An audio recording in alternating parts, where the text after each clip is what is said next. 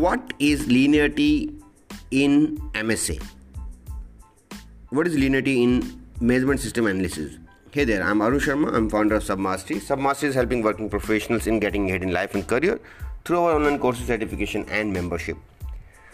If you look at this one term, which you say linearity, what is this linearity stands for and what's the relevance of that? This and why do we need to calculate the linearity, or why do we need to identify the linearity issue in the MSA? So if you look at linearity, what do you mean by linearity? Like, that's the first question. So when you say linearity is basically a bias over a range. That means a bias at different readings or different range.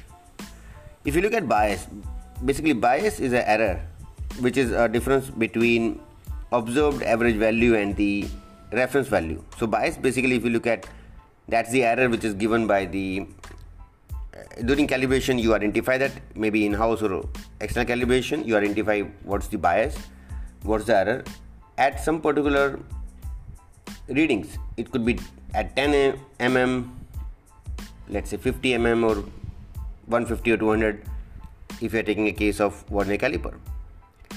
Then what is this linearity? So linearity is basically a bias over a period of range. That means that if your error will change or will remain same over a period of range.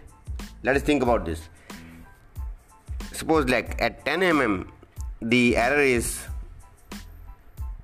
0.01, okay, and if 50 mm the error remains same, the bias remains same, that means 0.01, and in 100 mm the bias remains same, 0.01, which is okay, right? Why? We can say that there is no linearity issue. Why? Because if you look at the bias is constant, the error is constant. You can use that instrument just by putting one sticker telling that this instrument has an error, but the error is constant at different range, so that won't be a big issue. But think about this, like at different range, if the bias is different, if the error is different, let's say at 10 mm the error is plus 0.01, at 50 mm the error become minus 0.02, at 100 mm the error become minus 0.04, and at 150 or 200 mm the error become again plus 0.02. So you can think about this, like there, what is happening in this case? The bias or the error is changing. So error is not constant. So that means there is a linearity issue. And you can plot this like in a graph, graphical form as well, wherein you can x-axis you can plot the range and y-axis you can plot the bias on the both side, positive and negative, and then you can look at what is happening in that particular a graph or figure, wherein if your axis it's straight, or it's, you know, it's parallel, it's cutting the x-axis. So what is desired? Desired is like the bias if constant, that's bad. Best. If bias is changing over a period of range, that is not what we want. So in a broader way, like I try to explain the purpose and the meaning of linearity. So linearity is basically a study of bias over a period of range. And why do you need to identify that? Because you don't want to be confused with the different range. At different range, you don't want to have different bias or different error.